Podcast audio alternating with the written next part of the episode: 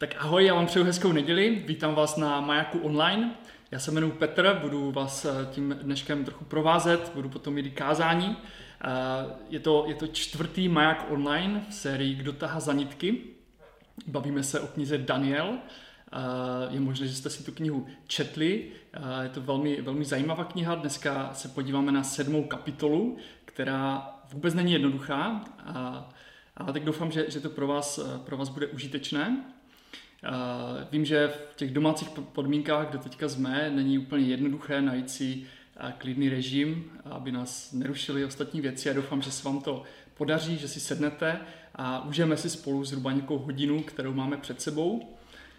Ty Majaky online děláme tak, že ještě před kázáním bude krátký úvod o pozadí té knihy Daniel. Je to kniha, která byla napsána velmi dávno a tak je tam spoustu věcí, kterým nerozumíme, tak si uděláme takový krátký exkurs do té historie, do toho, jak to tam tehdy bylo. Potom bude následovat 20-minutové kázání, potom zhruba 20-minutová diskuze. Takže to je to, co nás dneska čeká a já doufám, že si to společně užijeme. Tak dneska je tu s náma zase Alča, asi už naposled, aby nám pověděla něco o knize Daniel, nového a zajímavého. Dneska vlastně budeme trošku víc mluvit o té druhé části knihy Daniel, která je taková zvláštní, je to od té 7. kapitoly. Čím je vlastně zvláštní a proč vlastně je to takové jako atypické úplně? Je nejenom zvláštní, je, řekla bych, i nejkomplikovanější na nějaký výklad nebo vůbec čtení. V té poslední části Daniela totiž přichází popisy Danielových prorockých vidění, které ve výkladu teda rozhodně nekladou mezi fantazii. Ve Starém zákoně nenajdeme moc knih, které se zabývají přímo nějakým viděním konce světa. Vlastně tam najdeme jenom jednu, která se tím zabývá do hloubky, tím koncem světa, apokalypsou. A to je naše kniha Daniel. Prorocké pasáže totiž se zabývají koncem světa docela dost do hloubky. To z Daniela dělalo hrozně populární knihu, nejenom mezi tehdy Židy, ale mezi všema náboženstvíma, který nějak zajímal konec světa, což byla většina, protože konec světa by nás měl zajímat tak nějak všechny. Byla populární hrozně moc mezi všema abrahamskýma náboženstvíma, což znamená, že i islám si ji docela používal pro výklady nějakých svých apokalyptických vizí nebo proroctví. Skrze všechny ty příběhy, které jsme zatím slyšeli, bylo vidět, že Bůh má pro Daniela zvláštní poslání. Daniel má od Boha dar proroctví. Všechny sny, které vykládal, včetně těch Nabukadnezarových, byly o budoucnosti, měly nějaký přesah výkladu o budoucnosti. Předpovídali nejenom pády vlád světa, včetně té Nabukadnezarovi, ale i třeba předpověděl to, že Nabukadnezar se zblázní. V tom zbláznění tam figuroval ten obraz šelmy, obraz zvířete. Nabukadnezar se vlastně stal jako zvíře, žral tam někde nějakou trávu, lízal rosu z listů, kdo ví co všechno. A ve chvilce, kdy to Daniel řekne, tu budoucnost, tak se většinou stane, protože Nabukadnezar tak nějak jako neudělá nic pro to, aby tomu zabránil. A potom dochází k nějaký nápravě, což je vlastně cíl proroctví. Nějaká náprava většinou. Jak teda máme rozumět tady té apokalyptické literatuře nebo tady té části Bible? O čem teda jsou vlastně ty vize, které Daniel má? Samozřejmě je to náročný vykládat, protože ty proroctví jsou mluvený Danielovou řečí, v symbolech, který tehdy v kultuře znamenaly něco úplně jiného, jazykem, který používá úplně jiný metafory, všechno. Rozhodně, když se díváme na tyhle ty proroctví, stojí za to zkoumat ten jazyk, stojí za to zkoumat historický kontext, stojí za to zkoumat kulturu. Určitě všechno tohleto platí. Tak jako pro všechny ostatní části Bible, si myslím. To, na co se tyhle proroctví vztahují, to zkoumáme stovky let, teologové, biblisté, určitě to stojí za to zkoumat. Řeší se to, jestli už ty proroctví byly naplněné, nebo jestli mají nějaký přesah ještě stále do naší budoucnosti nebo přítomnosti. Tohle to jsou důležité otázky, na které se soustředí, protože někdy ty proroctví sedí přesně, někdy míň přesně, někdy vůbec. Ale pořád tam je něco, co vede ty lidi k tomu vykládat ty proroctví, jakože třeba většina těch proroctví se zabývá pády nějakých vlád. Je otázka, jestli se zabývá pády vlád, které nastoupily po Babylonském království, nebo jestli se zabývá třeba později, třeba hodně se to aplikovalo na druhou světovou válku. To jsou otázky, o kterých se může debatovat. Vždycky v každé téhleté debatě figurují dva tábory. Jeden říká, že to sedí hodně přesně, druhý tam vidí víc těch problémů. Podle mě je hrozně důležité se soustředit na to jádro toho poselství, který podle mě zůstává univerzální. Jak už jsem říkala, Bůh tam často pracuje s konceptem té šelmy, toho zvířete. A Daniel v těch vizích často vidí, že se ty vlády nějak transformují do nějaké šelmy, do nějaké bestie, která požírá pod tou svojí touhou pomoci všechno kolem a ve finále končí katastrofou. A to je podle mě to, co si z toho můžeme vzít. To je to, že všechny vlády světa, všechny zřízení mají svůj konec a tak nějak se dovedou proměnit v tuhletu šelmu, v tuhletu vše požírající nebo moc požírající šelmu. Ale Bůh tyhle ty vlády ukončí. Všechny ty vlády směřují ke svému konci a Bůh jednou nastolí pořádek, nastolí svoje království, kterému bude vládnout syn člověka. Vlastně ten syn člověka, který se tam objevuje, to je termín, který o sobě používá Ježíš. A tohle to je podle mě přesah toho proroctví, který máme dodnes. To, že se nemáme bát špatných králů nebo všech těch špatných zřízení světa, protože ty mají svůj konec. Nevyhnutelný. Zatímco máme naději v to, že Bůh ustanoví jednou svoje království, který bude spravedlivý, který ukončí ty vlády tohoto světa a nastolí vládu pod Ježíšem, svým synem.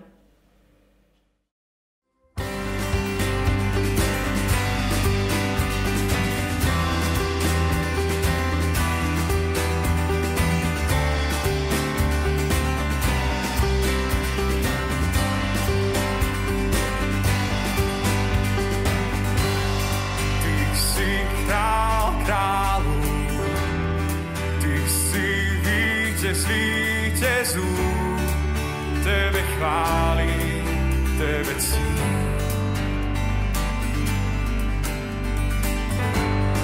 Ty jsi Pán pánů, ty máš nejvyšší trůn, tebe vzývám velebí. Tebe chvál vzdává, já sajím.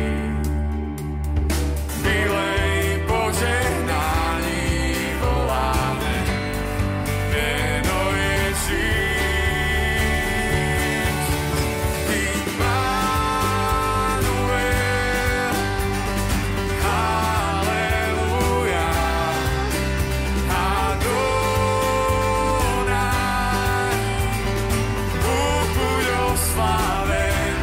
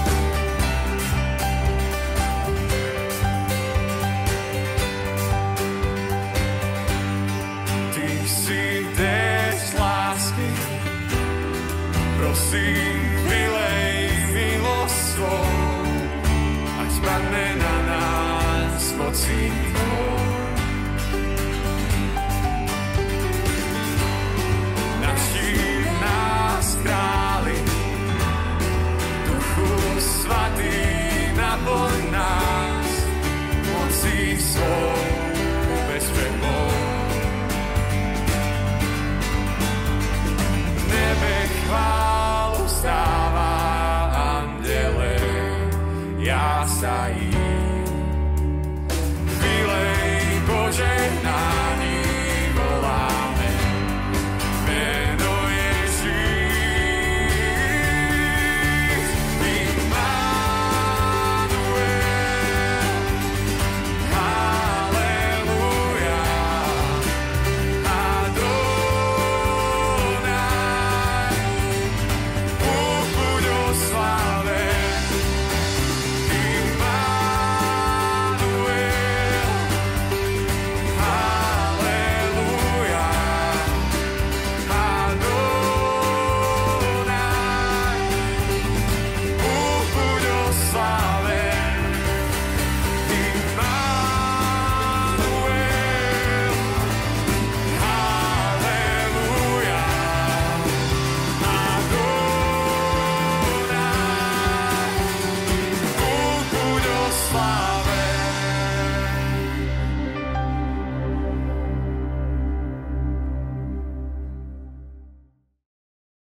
V prvním roce babylonského krále Belšasara měl Daniel ve snu vidění.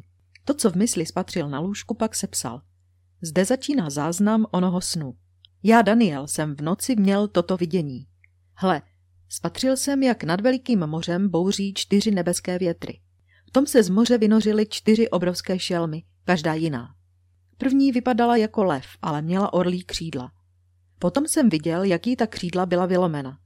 Byla zvednuta ze země, takže stála na nohách jako člověk a dostala lidské srdce. A hle, v tom se objevila druhá šelma podobná medvědu. Na jedné straně byla vztyčená, v zubech držela 3 žebra a bylo jí řečeno: vstaň, sežer mnoho těl. Díval jsem se dál a hle, objevila se další šelma podobná pardálu, ale na zádech měla 4 ptačí křídla. Měla 4 hlavy a byla jí dána moc. Po tomto noční vidění pokračovalo a hle, spatřil jsem 4. šelmu. Byla děsivá a hrozná a měla strašnou sílu. Svými obrovskými železnými zuby hltala a drtila a zbytek rozdupávala nohama. Lišila se od všech šelem, které jí předcházely, a měla 10 rohů. Když jsem ty rohy pozoroval, hle, začal mezi nimi růst jiný malý roh a 3 z těch dřívějších rohů byly vyvráceny, aby mu udělali místo.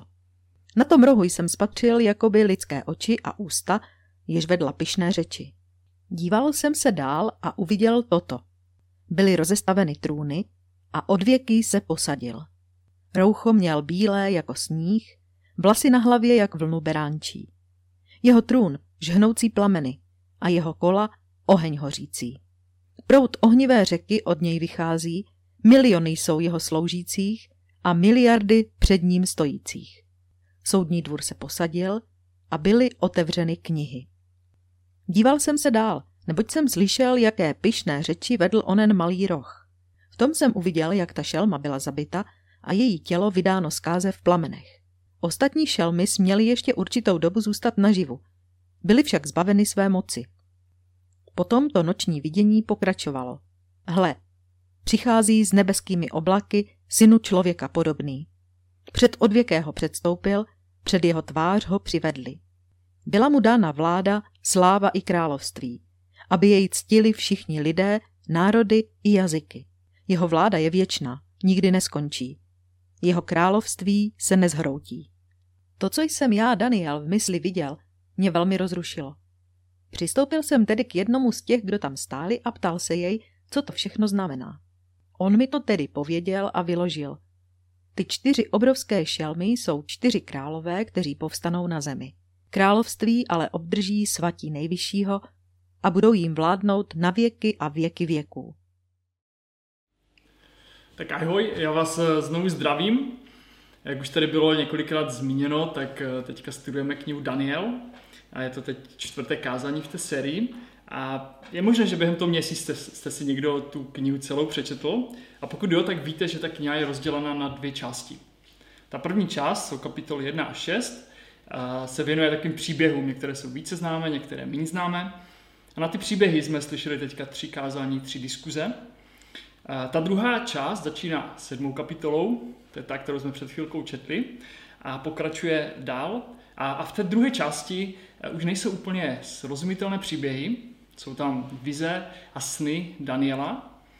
A je možné, že jste tomu nerozuměli, že vám to přijde zamotané, A jestli vám to pomůže, já tomu taky moc nerozumím. A je pravděpodobné, že ani Daniel tomu úplně moc dobře nerozuměl. A tak se nebojte, nebudeme probírat tu apokalyptickou literaturu verš po verši, ale spíš se zkusíme zaměřit na nějakou pointu. Zkusíme najít, co to má znamenat. Lidé se vždycky snažili pochopit souvislosti. Proč se věci dějí, proč se to, co se děje, vlastně děje. Zvlášť v situaci, která je těžká, která je nějaká zvláštní, která je nějaká nesrozumitelná, nestandardní. Snažíme se porozumět tomu, co se děje v našich životech. Proč jsem se nedostal na tu školu, na kterou jsem chtěl? Proč zrovna já mám tu nemoc, kterou mám? Proč zrovna já jsem přišel o práci? Teď si to přece nezasloužím. Kniha Daniel popisuje velmi těžkou situaci, ve které se ocitl izraelský národ. Byli poraženi ve válce, spoustu lidí zemřelo a spoustu lidí bylo odvedeno do zajetí. A lidé se přirozeně ptali, proč se to děje? Jaký to má smysl? Tomu příběhu knihy Daniel předchází jiný příběh. Je to příběh o tom, jak Bůh kdysi dávno uzavřel s tímto izraelským národem smlouvu. A v té smlouvě jim slibil, že bude jejich Bohem, že bude chránit, že budou mít své království, on jim bude královat a nikdo je neporazí. Najednou jsou ale v situaci, kdy jsou v zajetí, kdy prohráli válku, někdo je porazil, spoustu lidí zemřelo a oni jsou otroci. A možná si říkali, co to má znamenat? Znamená to, že Bůh není? Nebo že Bůh nás zklamal? Že Bůh lhal? Možná přesně to jim podsouvali ty národy kolem nich. Možná se jim vysmívali, když viděli ten zničený Jeruzalém a říkali, hele, tak ten váš Bůh asi nefunguje, nebo není tak mocný, jak říkal. Mám jednoho kamaráda, který je Pákistanec a žil velmi dlouho v Pákistánu, vyrůstal tam a byl křesťan, dokonce pracoval potom v církvi. A popisoval mi, že ho za tu dobu několikrát unesli a jednou dokonce téměř přišel o život. A ta reakce z jeho okolí byla vždycky podobná. Vždycky mu ti lidi říkali, tak hele, opravdu ten tvůj Bůh existuje? Opravdu je tak mocný? Dívej se, ty ho uctíváš, jsi křesťan, nikdy si ho nezradil, ale on tebe očividně zradil. Existuje ten tvůj Bůh vůbec? Myslím, že velmi podobnou situaci zažívali Izraelci. A kniha Daniel má za úkol ukázat, že ať tomu věříme nebo nevěříme, Bůh má pořád věci pod kontrolou. Tady si ale musíme vysvětlit jednu důležitou souvislost, na kterou ti Izraelci trošku zapomněli. Když Bůh s Izraelem uzavíral smlouvu, tak tam ta smlouva měla ještě druhou stranu. Bůh slíbil, že bude chránit, že bude jejich Bohem. Ale Izrael slíbil, že budou uctívat jediného Boha. Že nebudou mít jiného Boha, že budou spoléhat jenom na tohoto jediného Boha. Ale jak víme z jiných knih, které popisují to období, tak víme, že Izrael tu svoji stranu smlouvy úplně nedodržel. Lépe řečeno, vůbec ji nedodržel. Čteme o spoustu králích, o celých generacích králů, kteří ignorovali Boha, kteří na Boha úplně zapomněli. A místo na Boha spoléhali na svůj úsudek a na mezinárodní spojence. Stalo se ale to, co se stává, že oboje je velmi brzo zradilo. Izrael prohrál válku a upadl do zajetí. Nebylo to nic jiného, než důsledek jejich vlastního rozhodnutí odmítnout Boha. A když se díváme na celý ten obraz, tak si musíme říct, aha, tak oni si vlastně za to můžou sami. Oni si vlastně sami vybrali, že nebudou následovat Boha. Já, kdybych byl Bůh, tak jim taky nepomůžu, taky je nechám v tom zajetí, nechám je prožít ten důsledek jejich rozhodnutí. Je to přece takto spravedlivé. Jedním z cílů knihy je Daniel právě na toto poukázat, že si ti Izraelci vlastně vybrali sami to, co teďka prožívají. Jak ale tušíte, asi to nebude celá pointa té knihy. Je to taková úvodní myšlenka, úvodní souvislost. Ta pointa je něco mnohem důležitějšího. Něco, co je nečekané. Něco, co je možná revoluční, co se v žádném jiném náboženském systému neexistovalo, nevyskytlo. Něco, co se možná příčí našemu rozumu. Že přestože Izrael odmítl Boha a nesplnil tu svoji část dohody, tak se Bůh rozhodl, že je zachrání. Cílem knihy Daniel je říct, že Bůh Izrael osvobodí, i když si to vůbec nezaslouží. I když to tak možná nevypadá, tak cílem knihy Daniel je říct, že Bůh má situaci stále pod kontrolou. Jak to ale vypadá, když Bůh má věci pod kontrolou? V té knize Daniel vidíme takový opakující se motiv. Někdo má sen, většinou je to nějaký král. Ten sen je zmatený, tak přijde Daniel, ten sen vyloží. A v tom snu se vyskytují věci, které se mají stát. A ty věci, které Daniel vyloží, se potom skutečně stanou. Co tím chce ta kniha říct? Co tím říct to, že Bůh zná budoucnost? Ty sny mimo jiné obsahují poměrně přesně informace o událostech, které se pak stanou v dalších stoletích. A dneska víme, že se skutečně ty události staly. A proto někteří teologové tvrdí, že ta kniha nebyla napsána v 6. století před Kristem, ale že byla napsána v 2. století před Kristem. A ten hlavní argument je, že přece není možné, aby někdo znal budoucnost. A my samozřejmě nevíme přesně, kdy ta kniha byla napsaná, ale to není ta pointa. Pointa je, že je možné, aby někdo znal budoucnost. Ta kniha o tom mluví, že je možné, aby někdo znal budoucnost a ten někdo je Bůh. A nejen to, že zná budoucnost. Bůh taky sleduje určitý plán s tou budoucností. Bůh má kontrolu nad tím, co se děje a někam to směřuje. Ta 7. kapitola, kterou jsme před chvíli četli, právě vykresluje ten směr, kam se ta budoucnost ubírá. Mluví o věcech, které se stanou na konci světa, jak dneska říkáme. Říká se tomu apokalyptická literatura, jak to hezky vysvětlovala na začátku Alča.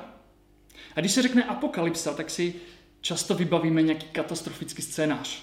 Vybavíme si, že nás zaplaví moře kvůli globálnímu oteplování, nebo že nás trefí nějaký asteroid a celé to tady vybuchne, nebo že přijdou mimozemšťaní, nebo kdo ví co ještě. Jsou to časté představy tvůrců nějakých apokalyptických filmů, které jsou často zdánlivě založené na Bibli. Většinou na knize Zjevení. Ale možná nevíte, že právě kniha Zjevení čerpá hodně z knihy Daniel.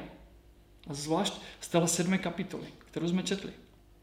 Tato 7. kapitola z knihy Daniel odhaluje odpověď na otázku, kam to celé směřuje. A k našemu překvapení to nesměřuje k nějaké globální katastrofě, na jejíž konci bude destrukce, zničení světa. Naopak, směřuje to k záchraně. Směřuje to k obnovení světa. K obnovení světa do stavu, který Bůh zamýšlel, který Bůh plánoval. Kde opět on bude vládnout a my budeme jeho lid. Kde opět on bude jediný Bůh, kterého budeme uctívat. A to byla zpráva pro Izrael uprostřed zajetí, že Bůh je opět vysvobodí, opět ustanoví to své království, tak, jak jim to slíbil. Ale jak to chce dosáhnout? Podívejme se na verše 13 až 14. 7. kapitoly. Hle, přichází s nebeskými oblaky, synu člověka podobný. Před odvěkého předstoupil, před jeho tvář ho přivedli.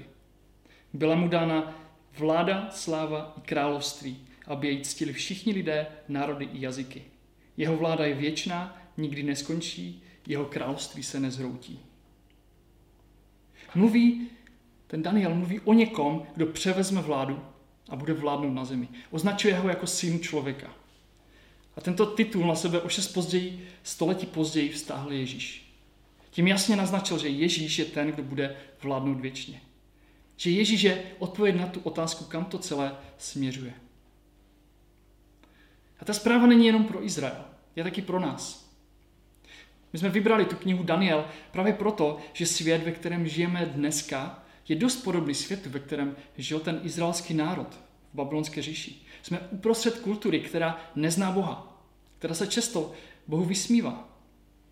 Možná si říkáme, tak kde je teda ten Bůh, když se díváme na ten svět kolem nás? Vypadá to, že to vůbec nemá pod kontrolou. Vypadá to tak, že Bůh tady vůbec není, protože svět je nespravedlivý, svět je plný násilí, plný nemocí, plný katastrof. Pokud je Bůh skutečně ten, kdo to má pod kontrolou, tak buď to není úplně pravda, nemá to úplně pod kontrolou, anebo je děsně nespravedlivý, protože tyto věci dopouští. Jak to teda je? Jeden můj známý mi říkal příběh o svém bratranci, který byl křesťan celý život, byl zapojený v církvi, byl zapalený křesťan, ale nešťastně mu umřel jeho otec. V tu chvíli si ten člověk řekl, jak je to možné? Jak je možné, že Bůh něco takového dopustil? Vždyť jsme se všichni modlili, Vždyť jsem celý život křesťan, i můj otec byl křesťan. Jak je možné, že Bůh dopustil tuto katastrofu? A v ten moment on zanevěřil na Pána Boha. Svět je nespravedlivý, je to fakt. Neznamená to ale, že za to může Bůh. Jako lidé máme tendenci ignorovat souvislosti a nevidět větší obraz. A Bible nám vykresluje ten větší obraz. A ten obraz začíná hned na začátku Bible, kdy Bůh vytvořil svět. A k našemu překvapení nevytvořil svět, který je plný nenávistí, nespravedlnosti, nemocí nebo katastrof. Vytvořil svět, který je dokonalý. Kde nic takového není, protože mu vládne Bůh. Všechno se ale začne bortit ve chvíli, kdy Bůh stvoří člověka. Člověk totiž velmi rychle zapomněl na to, že je tady Bůh. A řekl si, že nechce poslouchat Boha, že chce být sám sobě Bohem. Vzepřel se Bohu. A tak nám to Bůh dovolil. Nechal nás prožít důsledky našeho vlastního rozhodnutí žít bez Boha. Stejně jako nechal Izraelce prožít důsledky jejich vlastního rozhodnutí. A když vidíme ten velký obraz, tak nám dojde, že jsme to vlastně stejně jako ten Izrael. Že si stejně jako oni vlastně zasloužíme to, nebo ten svět, který teďka máme. To poselství knihy Daniel ale není jenom pro Izrael, je taky pro nás. Ta 7. kapitola o synu člověka, o Ježíši, který se ujme vlády, napraví ten svět do podoby, jakou to Bůh od začátku plánoval, je pro celé lidstvo. Proto Ježíš natolik centrální postava celé Bible.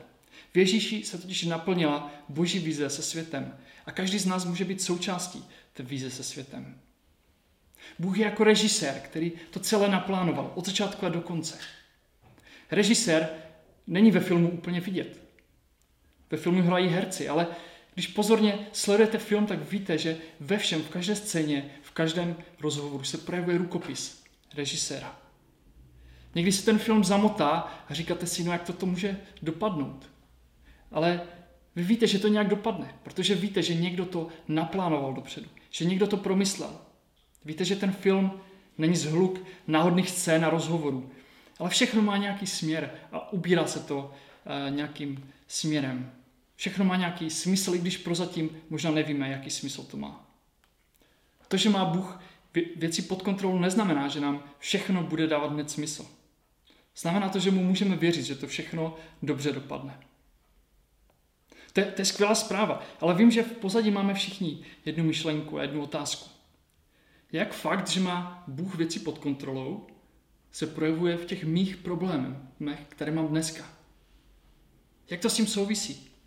Měl jsem jednou rozhovor s jedním klukem, který chodil do církve, byl tam zapojený, byl ochotný, dokonce dávali nějaké peníze z brigády do církve. A jednou za mnou přišel a řekl, že ho Bůh zklamal. Že Bohu tolik sloužil a tolik tomu obětoval, ale Bůh mu nijak v životě nepomohl. A to neměl žádné přehnané nároky. Chtěl mít jenom nějakou hezkou holku, chtěl mít dobrou práci, partu dobrých přátel, chtěl žít takový normální, spokojený život, jako ti lidi kolem něho. Nic extra, ale Bůh mu to nedá. A prožíval to jako velkou nespravedlnost. Když má Bůh věci pod kontrolou, tak se to přece musí projevovat nějak v mém životě, ne? Je tu ale jiná otázka. Proč by to, že se nesplní ty moje přání a ty moje plány, mělo být důkazem toho, že to Bůh nemá pod kontrolou? To, že věci neskončí podle mých představ, neznamená, že Bůh to nemá pod kontrolou. Znamená to jinou věc, že my to nemáme pod kontrolou, že my nedokážeme ty své představy a přání zrealizovat. Bůh nám nikde neslibuje, že bude plnit naše přání. Bůh nám nikde neslibuje, že život půjde podle našich plánů. Bůh slibuje jinou věc, že život půjde podle jeho plánu. Bůh slibuje, že to všechno dobře dopadne. Ale neslibuje nám, že všemu budeme rozumět, že všechno nám bude dávat smysl. Může Bůh zázračně zasáhnout? Ano, může zasáhnout. Zasáhne? Těžko říct, nevím. Asi často ne. Asi zázračně nevymizí koronavirus. Tak jako asi nevymizí zázračně tvoje nemoc nebo tvoje manželská krize a dalších plno věcí, které bychom chtěli, aby Bůh zázračně odstranil z našich životů a vyřešil. To, že nás Bůh nechává prožít důsledky našich rozhodnutí, neznamená, že to nemá pod kontrolou. Znamená to, že žijeme ve světě, který jsme si jako lidstvo vybrali, ať chceme nebo ne, když jsme se vzepřeli vůči Bohu. Ale přesto tu je dobrá zpráva a naděje. Bůh nás chce zachránit. Ale je otázka, jestli toto od Boha očekáváme. Jestli je to to, co chceme slyšet a čemu chceme věřit. Jestli akceptujeme to, že Bůh má svůj plán, že Bůh je ten režisér toho celého. A nebo jestli spíš chceme, aby byl Bůh režisér a my, aby jsme byli scénáristi, aby jsme si napsali ten scénář a dali ho Bohu, aby on to celé zařídil, aby jsme byli šťastní. Otázka víry nebyla nikdy záležitostí jenom důkazů. Byla to otázka toho, jestli chceš věřit, anebo nechceš.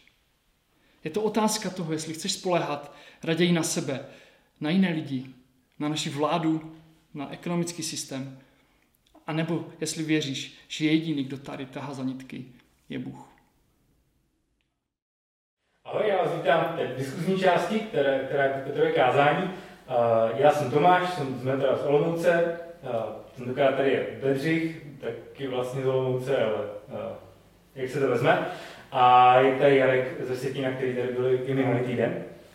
A Petr v tom kázání mluvil o tom, že Izrael se nachází v nějaké situaci, kdy se jim úplně nedaří, když bychom to řekli nějak jako jemně. A řeší, v té knize Daniel se řeší, jakou roli v tom hraje Bůh. A já bych to chtěl říct mnohem víc na osobní rovinu a zeptat se vás, jak vy se stavíte k tomu, když se v životě věci nedaří, ať už vám nebo ve vašem okolí, a jakou roli v tom pro vás hraje Bůh. Jsi na řadě. Já myslím, že jako pro mě asi dvě věci jsou. Jedna věc je nějak jako taková rozumová rovina, kde člověk asi ty správné odpovědi nějak, jestli je možné najít, tak jsem je asi nějak to logicky jako našel. A pak asi podle té jako úrovně toho, co se nedaří zrovna, tak je nějaká jako emocionální odpověď, která ve velké většině jako případů nekoresponduje s tím, co vím. Takže si myslím, že strašně to záleží, jako co jde, jo. Že věci, někdy, když se věci nedaří, tak to pro mě asi jako, OK, to prostě je život a někdy samozřejmě to s člověkem zamává pořádně. Mně se o tom dost špatně uvažuje, protože mně se věci v životě celkem daří, ale když se občas něco nepodaří, tak se snažím řídit takovým jedním pravidlem, že bych neměl přemýšlet o tom, co by ti druzí měli začít dělat jinak, jak by to oni měli opravit, ten můj život. A že bych se měl trošku třeba zamyslet nad sebou, jestli bych nemohl něco dělat jinak, něco nezměnit. Takže a většinou to funguje. Jo. Chce spíš řešit sebe, než okolí. No a jakou roli v tom pro vás ale hraje Bůh? Jo? Protože ta otázka, která vyplývá z té knihy, je tak způsobil to on, nebo to jenom dovolil, nebo proč to nevyřeší? Tak jak se k tomu staví, když teda ty věci s tebou i přezamávají, tak jako jaké je to konečné řešení? Pro mě je to řešení, že já nevím. Že to otázka je jako nerelevantní. Nebo že prostě na ně nemám jako odpověď. Jo? To znamená, že nevím, jestli to je, takže to Bůh jako naplánoval do detailů, abych se mi tohle stalo, nebo vlastně to jenom dovolil, jo, nebo vlastně vůbec. Já jakoby nevím, která z těch variant to je. A přijde mi, že právě i ty vysvětlení tady toho problému strašně často jsou takové jako laciné. Jo. Jakože říct, že Bůh že to chce něco naučit, to jako je hezké, ale ono se to dá udělat jinak. A zase, že jo, když jsou to maličkosti životní, které se týkají třeba jako jednoho člověka, tak budíš, jo, ale pak jako říct, že já nevím, tady celosvětová pandemie, tak u nás chce skrze to něco naučit, jakoby, a přitom jakoby umře prostě stovky milionů lidí, tak jako je to takové, jakoby, nepřijde mi to úplně jakoby domyšlené, tady ta odpověď. Takže pro mě jako ta otázka není relevantní. Jako mně se líbí to, co říkal Jarek, že nakonec stejně je to o tom, co já vlastně, jak já tou situaci projdu a co já s ním udělám. Takže já věřím, že Bůh, a možná je to vidět jako v tom příběhu toho Daniele, vlastně, když oni jsou v té, nebo když ty jeho přátelé jsou v té ohnivé peci, že jo, tak tam se píše o tom, že v tom příběhu, že tam je někdo s nimi, že jo. Že tam nějaká postava, prostě tajemná a strašně často, když se mluví tady o tom textu, tak se mluví o tom, že vlastně Bůh je v těch problémech s námi nějakým způsobem. A já si myslím, že to je pro mě aspoň nějaká taková odpověď. Já teď nevím, jestli jsem to úplně přesně pochopil, ty se ptáš, proč se ty špatné věci dějí? Co je tvoje jako vnitřní odpověď? Na to, jo, proč se to děje? Tak. Jako sice, jo, je to teda, chce mě Bůh něco naučit, nebo je to zkouška, nebo je to něco obecnějšího, nebo... To je taková otázka, jako, která pro mě není úplně podstatná, jo, když to řeknu na rovinu. Protože může to být zkouška, může mě chtít Bůh něco naučit, ano, to je asi jedno. Pro mě je rozhodující, že vím, že nejsem dobrý, nedělám ty věci dobře. To v kázání bylo, že svět je špatný, ale já si uvědomuji, že i já jsem špatný. A důležité pro mě je, že věřím a vím, že Bůh dokáže spravit tento svět a dokáže spravit i mě, opravit, napravit. A že můžu být dobrý a tento svět může být dobrý. A to, jak to dělá, tomu úplně třeba nerozumím a ani asi nemůžu rozumět, ale věřím pevně tomu, že to má pod kontrolou a že to dělá dobře.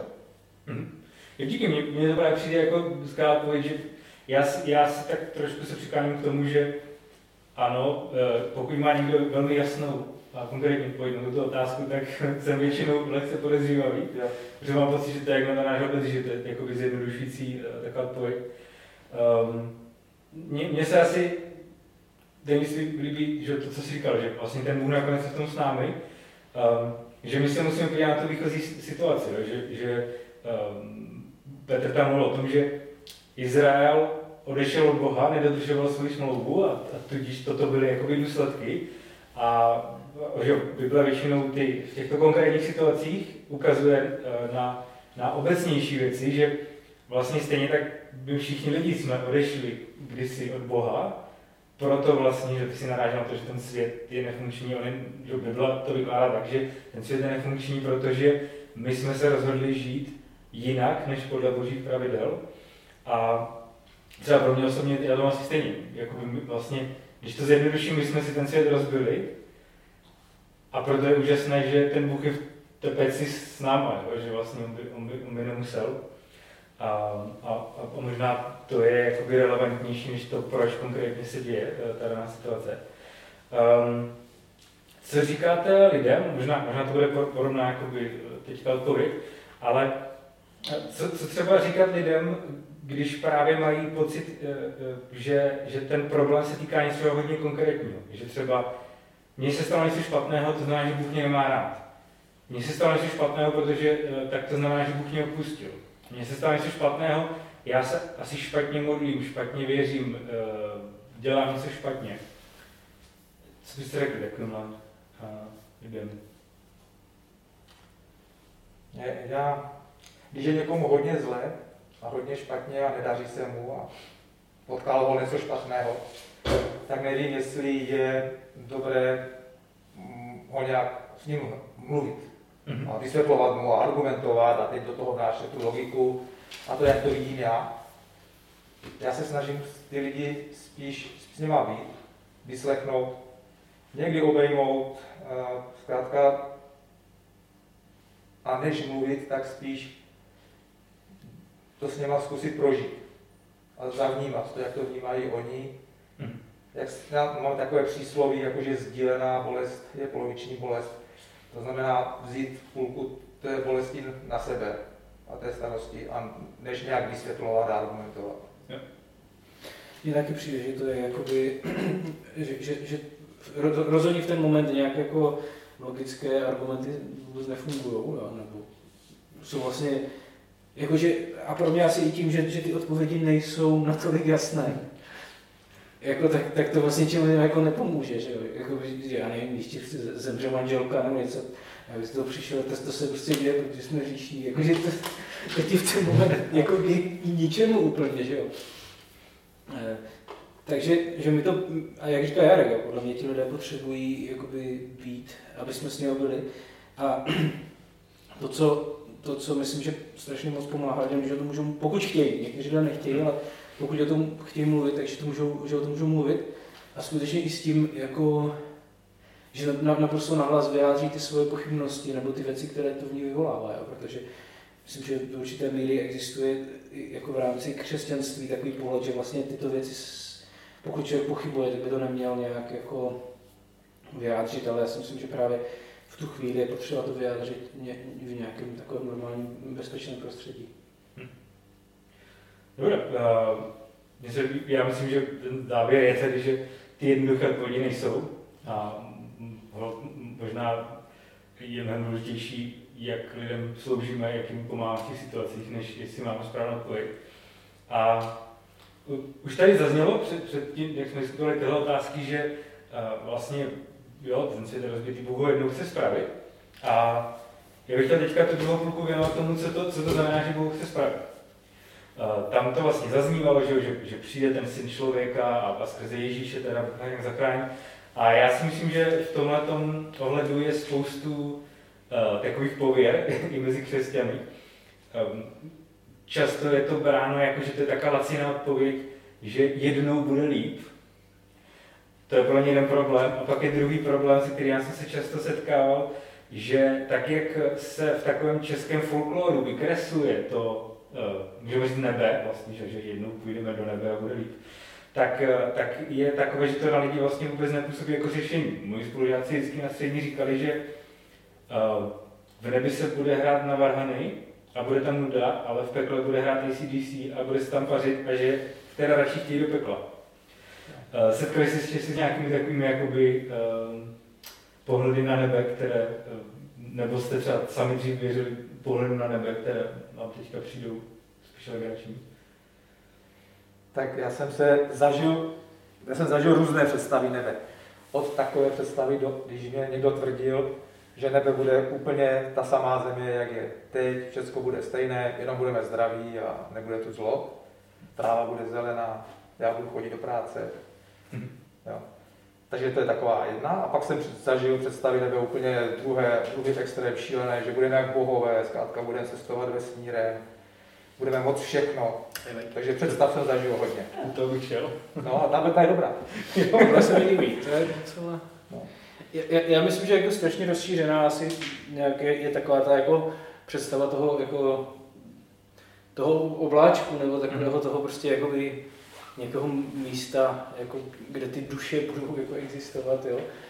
A tak, no, tak myslím, že to je strašně populární jako představa, že to vlastně skončí takovým tím, prostě jenom ty duše, že tam někde budou v tom nebi, nevím. Myslím, že já jsem tam asi taky věřil do určité míry, protože pak, a to je ten dualismus, že jo, v tom křesťanství, že vlastně to, co je tělo, je špatné, tím pádem to musí zůstat tady a v tom nebi bude ta duše jenom, ale pak taky strašně často to jako, to možná na to budeme narážet, že to vlastně ten dualismus potom je o tom, že to křesťanství je o tom vlastně zachraňovat ty duše, že jo, jenom. Ale ten zbytek toho života tady na zemi vlastně moc nemá smysl. Tak to si myslím, že je jako hodně rozšířené. Tak tam je vlastně, že ten koncept, že to nebe existuje teď, že já umřu a ta duše jde tam. A pak jsou tam ty verše, že tam budeme uctívat Boha a pro nás uctívání v církvi současné je nejčastěji hudba, takže lidi si pak představují, že tam budeme, že ty lidi se neumí zpívat, tak tam nechtějí, protože na věky zpívat Bohu se jim líbí. Ale vlastně v tom textu, že se mnohem spíš o tom, že jako jednou to řešení teprve přijde, že to neznamená, že to nebe existuje teď a naše duše do něj nějak mají. Tak co to pro vás je, a zase vím, že asi nebudu jako konkrétně odpovědět, protože to bylo to nemůžu úplně jasně, ale co to pro vás je, to konečné řešení, které Bůh má přinést a na co se třeba těšíte? Tak teď tě možná zklamu, ale mám úplně konkrétní představu. No výborně. Jo, protože to, co se píše v Danielovi, tak tam vidím, že to bude hodně práce, že to bude složité, že to není tak jednoduché, ale my dneska už žijeme v jiné době. Já myslím, že už se hodně té práce udělalo, že Ježíš Kristus udělal spoustu té práce, že se to posunulo. A když si já představuji nebe, tak to beru spíš z těch věcí, co říkal Ježíš, když byl na zemi. A pro mě je to, zkrátka, spraví se to, co se musí spravit, udělá se, co se musí udělat, bude uděláno, já se vrátím domů tam bude tata, moji kámoši, všichni, rodina. A budeme se mít dobře, budeme se mít rádi. Je to pro mě to, co vlastně člověk řeší celý život. Splnit úkol, udělat nějaký cíl a pak mít dobré vztahy. A to bude v nebi. Tak já si představuji nebe. Bude uděláno a budeme se mít dobře, budeme se mít rádi a budeme spolu. A nebudeme muset zpívat, než nebudeme. Můžeme, ale a můžeme dělat, co chceme. Můžeme zpívat, nemusíme. Jo, pro mě to je ten pocit, než ta emoce, jako, jo, to je pro mě důležitá. To, jak žijeme, proč žijeme. To, jestli to bude, jestli to bude červené nebo modré, pro mě není rozhodující, ale důležité je, že tam bude láska, že tam budeme s Pánem Bohem spolu. A že bude fakt, jako, že nebudou nemoci, nebude zlo, nebudeme si závidět. To je moje představa o nebi. No tak já si, jako, pro mě je to, v tom vždycky byla klíčová ta 21. kapitola z knihy Zjevení, kde jako se mluví o tom, že ten Jeruzalém přichází na tu zem, jakoby, ale nějakým způsobem ji proměňuje, že tam je určité pokračování toho vlastně, toho jakoby světa, který nějakým způsobem známe, že to nebe nebude úplně něco neznámého, jiného, že to prostě bude v určitém smyslu jakoby něco, co známe. Ale asi, jak říkal Jarek, jo, prostě ty vztahy, ti lidé, že vlastně to je jakoby ono. Ale to, co asi je v tom jakoby klíčové pro mě, a myslím, tak jsem tomu porozuměl nějak v Bibli, že je to místo, kde ten Bůh je s těmi lidmi. Jo, že tam není nějaký... Že ty věci, které tomu nějak jako brání v tomhle světě, v našem životě, tak tam prostě nejsou. A jsme tam s Pánem Bohem a to je asi v tom pro mě to důležité. Jo. Myslím, že zase spoustu detailů asi nikdo neví, jo. Jako jak si to představit prostě pro těch x milionů lidí, že jo, nebo kolik prostě, jak by to mělo fungovat, že jo, a tak, aby třeba všichni viděli dopředu úplně, jo, nebo něco, jako nevím, jo, nebo si to představit. Takže to asi nevím, ale tady ta klíčová věc, že to je to, kdy Bůh napraví ty věci, které jsou rozbité. Jak možná říkala Alča vlastně na začátku dneska, že prostě všechny ty vlády a ty věci, které v tomto světě nefungují, tak najednou prostě fungovat budou. Jo, že věci, které... Každý z nás má prostě taky ten pocit, že něco je špatně, že něco není dokonalé, tak najednou už to jakoby nebude. A to je podle mě to představa. Mně se líbí na tu vládu, protože vlastně ten Daniel sem, že o tom mluví tam. To, co vystupují ty šelmy, tak v té době byly... Pro ně ten koncept té lidské vlády, ten největší problém byl, že to silné imperium tak ovládalo, zotročilo ostatní. Dneska to třeba v současném historickém době na naší půlce planety není tak jako špatné, ale když se podle mě podíváme na to, že ten vlastně mluví o tom, že problémem je ta lidská vláda. Já myslím, že když se podíváme dnes, jakoby jak nám se daří sami sobě vládnout i tady v České republice, že jo, tak vidíme, že to není ideální. Chci se pouštět dál, nemoc politické. Ale asi by nebyl jakoby nikdo, kdo by řekl, OK, tak lidé to tady dobře zařídili a všechno funguje. A pro mě třeba hrozně pomáhá v tomhle ten biblický pohled, že já se nemusím upínat k tomu, že by to lidé někdy vyřešili.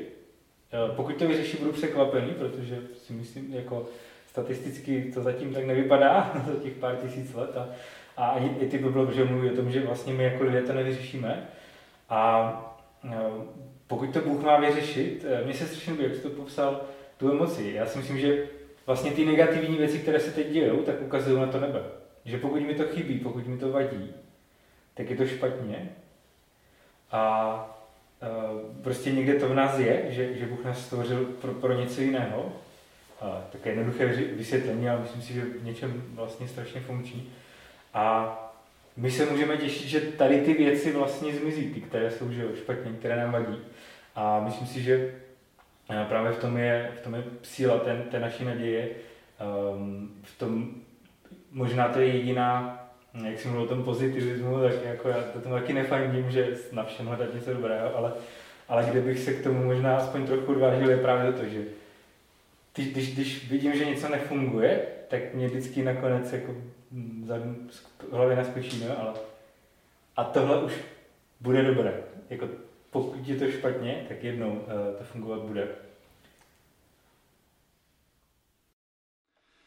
Tak já vás znovu zdravím, tentokrát na jiném místě a v jiný čas. A ne, není to živě, je teďka pátek dopoledne. A já vám děkuji, že jste se dívali na dnešní Majak online. Byl to zároveň poslední Majak online v sérii Kdo tahá za nitky. Tak já doufám, že se vám ta série líbila. A nebojte, Majak online nekončí, bude pokračovat novou sérii, kterou chystáme od příští neděle. A ať se to zdá jakkoliv neuvěřitelné, ta série bude adventní. Je to tak, už se blíží advent, blíží se Vánoce, i když to venku možná ještě úplně nevypadá. A ta největší otázka, největší problém, který se v Česku teďka řeší, je, jestli se otevřou obchody v prosinci nebo neotevřou. Všichni tušíme, že ty Vánoce, které nás čekají, budou trošku jiné, než jsme zvyklí. Možná nebudeme tolik nakupovat, možná nebudeme chodit na vánoční trhy a jsme v nějaké nejistotě, která nás čeká. Ale já bych vás chtěl uklidnit, že to nejdůležitější na Vánocích není to, jestli budeme nakupovat nebo popít svařák na vánočním trhu, ale to nejdůležitější na Vánocích je to, co si připomínáme o Vánocích. A právě na to se chceme zaměřit v té nové sérii, kterou teďka připravujeme. Ta série se jmenuje Než přijde. A budeme se bavit o tom, co pro nás znamená to, že Ježíš přišel na svět. Já se na to moc těším a taky jsem rád, že Vánoce máme na Majáku a v networku spojené s další věcí, a to je sbírka. Sbírka na Turecko a na Nepál, už několik let ta sbírka probíhá a i v letošním roce v tom chceme pokračovat. Chceme pokračovat v té sbírce na tyto dva projekty. O obou projektech se budeme více bavit v těch dalších majácích. Uslyšíme rozhovor s Mírkem Kristofem, který dlouhodobě podporuje tu práci v Nepálu. A taky uslyšíme rozhovor s pastorem církve v Turecku, s Ramazanem Arkanem. Takže na to se můžeme těšit. A mám tu čest vám teďka říct, že nejenom to, že se můžeme těšit a můžeme přemýšlet, kolik peněz darujeme v letošním roce, ale můžeme to udělat zrovna teď hned, klidně dneska, protože tady teďka vidíte někde asi informace o tom, jak můžete přispět na ten projekt v Turecku a na ten projekt v Nepálu, protože ta sbírka startuje právě teď. Takže to je všechno z dnešního Majáku online a přeji vám krásnou neděli.